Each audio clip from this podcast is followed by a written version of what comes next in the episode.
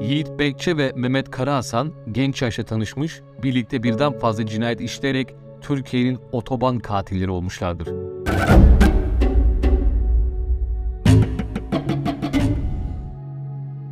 Yiğit Bekçe 1977'de Gemlik'te, Mehmet Karahasan ise 1982'de Akyaz'da doğmuştu. Yiğit Bekçe ortaokul terkti. İlk suçunu 17 yaşında işlemişti. Cinayetleri işlediği 2006 yılına kadar adam yaralama, gasp, hırsızlık gibi suçlar nedeniyle 18 sabıkası olan biriydi. Mehmet Karahasan ise ortaokul mezunuydu. 14 yaşındayken ablasına sarkıntılık yaptığı gerekçesiyle bir kişiyi öldürmüş ve hapse girmişti. Yalnızca 4 yıl sonra henüz 18 yaşındayken hapisten çıkıp çeşitli işlerde çalışmaya başladı. Bu ikilinin yollarını kesiştiren ise uyuşturucu bağımlılıkları oldu.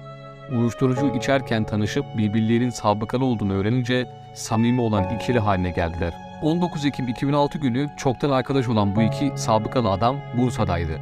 Gece yarısı sularında Nevin ve Merih Süren çifti evlerine dönüyordu. Nevin Süren 6 aylık hamileydi ve yürümekte zorlanıyordu. Merih Süren ise arkalarında onları takip eden birilerinin olduğunu fark etmişti. Onların ayak seslerini dinleyerek yürümeye devam ediyordu. Eşini de korkutmak istememişti. Bu yüzden arkasına bile bakmadı. Göz ucuyla sadece işine bakabildi. Olan bitenden habersizce yürüyordu. Ne yapacağını kestirmeye çalışırken önce bir patlama sesi duydu. Meri Süren dayanılmaz bir acı içerisine yere yıldı ve eşine sarıldı. Peş peşe patlayan tüfek sesleri duyuldu. Eşinin üstünden kalkamadı. Adam hamile eşinin önüne kendisini koyarak seken saçmalardan korumayı başarmıştı. Ama yine de birkaç saçmanın kadının vücuduna isabet etmesine engel olamamıştı. Kendisi ise ağır yaralanmıştı. Çevreden yetişen vatandaşlar tarafından hastaneye kaldırıldıklarında her ikisinin de bilinci kapalıydı. Ne yazık ki bu saldırı günler sürecek bir cinayet zincirinin ilk halkasıydı. Ertesi gece Yiğit Bekçi ve Mehmet Karahasan cinayet zincirinin ikinci halkasına doğru yol alıyordu. 20 yaşındaki Hüseyin Çalışkan isimli genç adam gündüz üniversiteye gidiyor, geceleri Bursa Osman Gazi'de bir dükkanda çalışıyordu. Akşam belli bir saatten sonra müşteri azalıyor, dükkana tek başına kalıyordu. O gün yine dükkandaydı ve kapıyı kilitlemek için dükkanın kapısını önermişti. Tam kapıyı kilitlemek üzereyken Yiğit Bekçe ve Mehmet Karahasan kapıyı Hüseyin'e çarparak içeri girdiler. Hüseyin Çalışkan çarpmanın şiddetiyle savruldu. O sırada adamlardan birinin elinde av tüfeği olduğunu gördü. Dükkanı soymaya geldiklerini düşünmüştü ve hemen kasada ne kadar para olduğunu kafasına hesaplamaya çalıştı. Bu iki soyguncu adamdan biri ona paranın nerede olduğunu sordu. Hüseyin'in onlara korkuyla patronun tüm parayı aldığını söylemesi onları hiç de tatmin etmedi. Tüfeği genç adamı uzattılar ve tetiği çektiler. Hüseyin Çalışkan'ın cansız bedeni birkaç saat sonra dükkana alışverişe gelen bir müşteri tarafından bulundu. Jandarma, kriminal ekibi olay mahallinde yaptığı incelemede katillere ait en ufak bir ipucu bile bulamamıştı.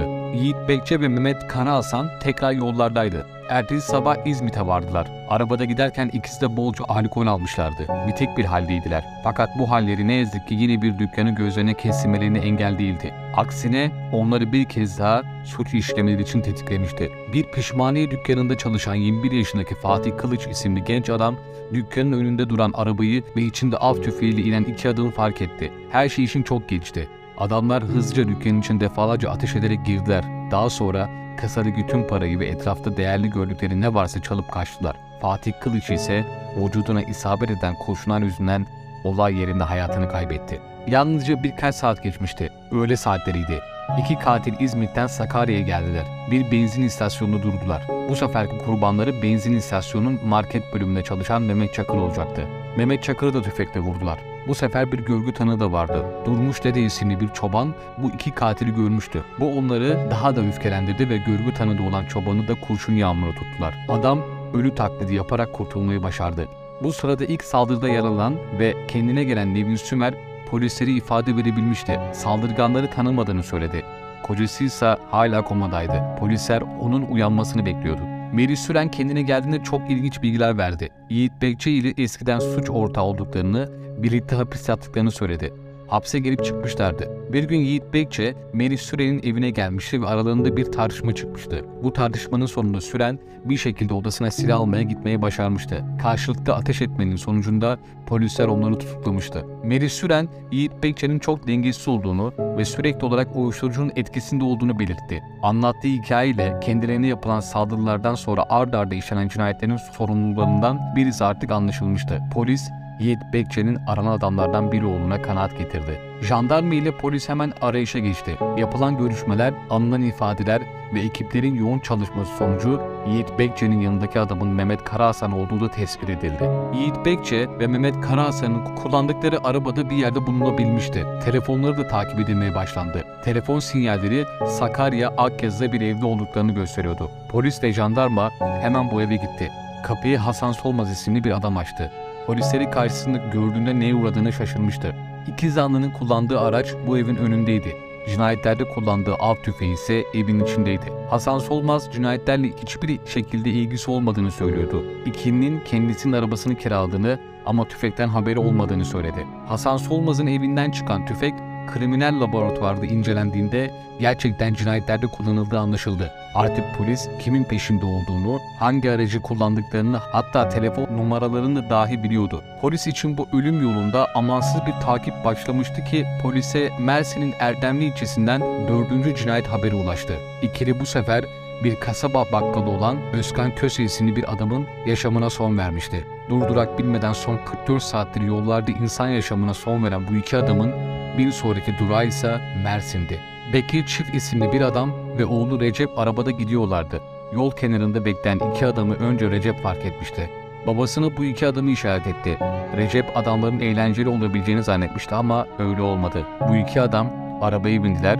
Uzun boylu olan Bekir Çiftçi'nin bir şeyler fısıldayıp sonra susmuşlardı. Bekir Çiftçi oğlunu amcasına bıraktı ve daha sonra gelip onu alacağını söyledi. Ama bir daha oğlunu alamadı.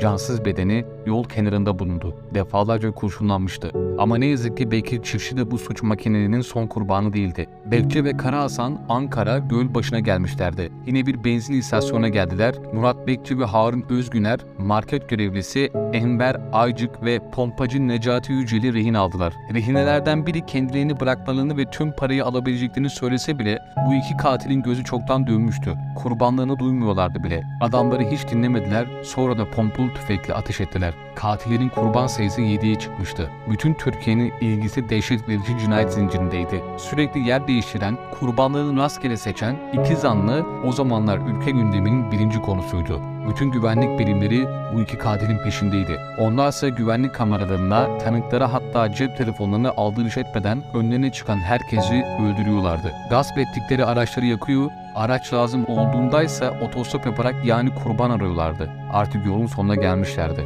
Hem de her anlamda. Ankara'da yol kenarında yine bu amaçla bekliyorlardı. Yol ıssızdı. Uzaktan bir otomobilin yaklaştığını görünce sevindiler. Çünkü kendilerine yeni bir kurban bulduklarını düşündüler. Araç yaklaşıp yanlarına durdu. Bekçi ve Kara Hasan'ın bu kez şansı yaver gitmemişti. Otomobilden inenler bölgeleri devreye gezen ve onları arayan jandarma istihbarat biriminde görevli 3 askerdi. İkili arkalarına sakladıkları silahları 3 sivil jandarma mensubuna doğrulttu. Deli gibi bağırmaya başladılar. Askerleri ilk kurşuna sıkan Kara Hasan oldu. Elinde pompalı tüfek vardı ama silahı tutukluk yaptı. Kendisinin şuuru alkol ve uyuşturucu nedeniyle yerinde değildi. Sorgulanabilmeleri için uzun süre kendilerine gelmeleri beklendi. Adli Tıp Kurumu'nda sağlık muayenesinden geçirilen sanıklar çıkışta bir gazeteci cinayetleri neden işlediklerini sorduğunda ikisinin de cevabı ortaktı. Zevk için diyorlardı.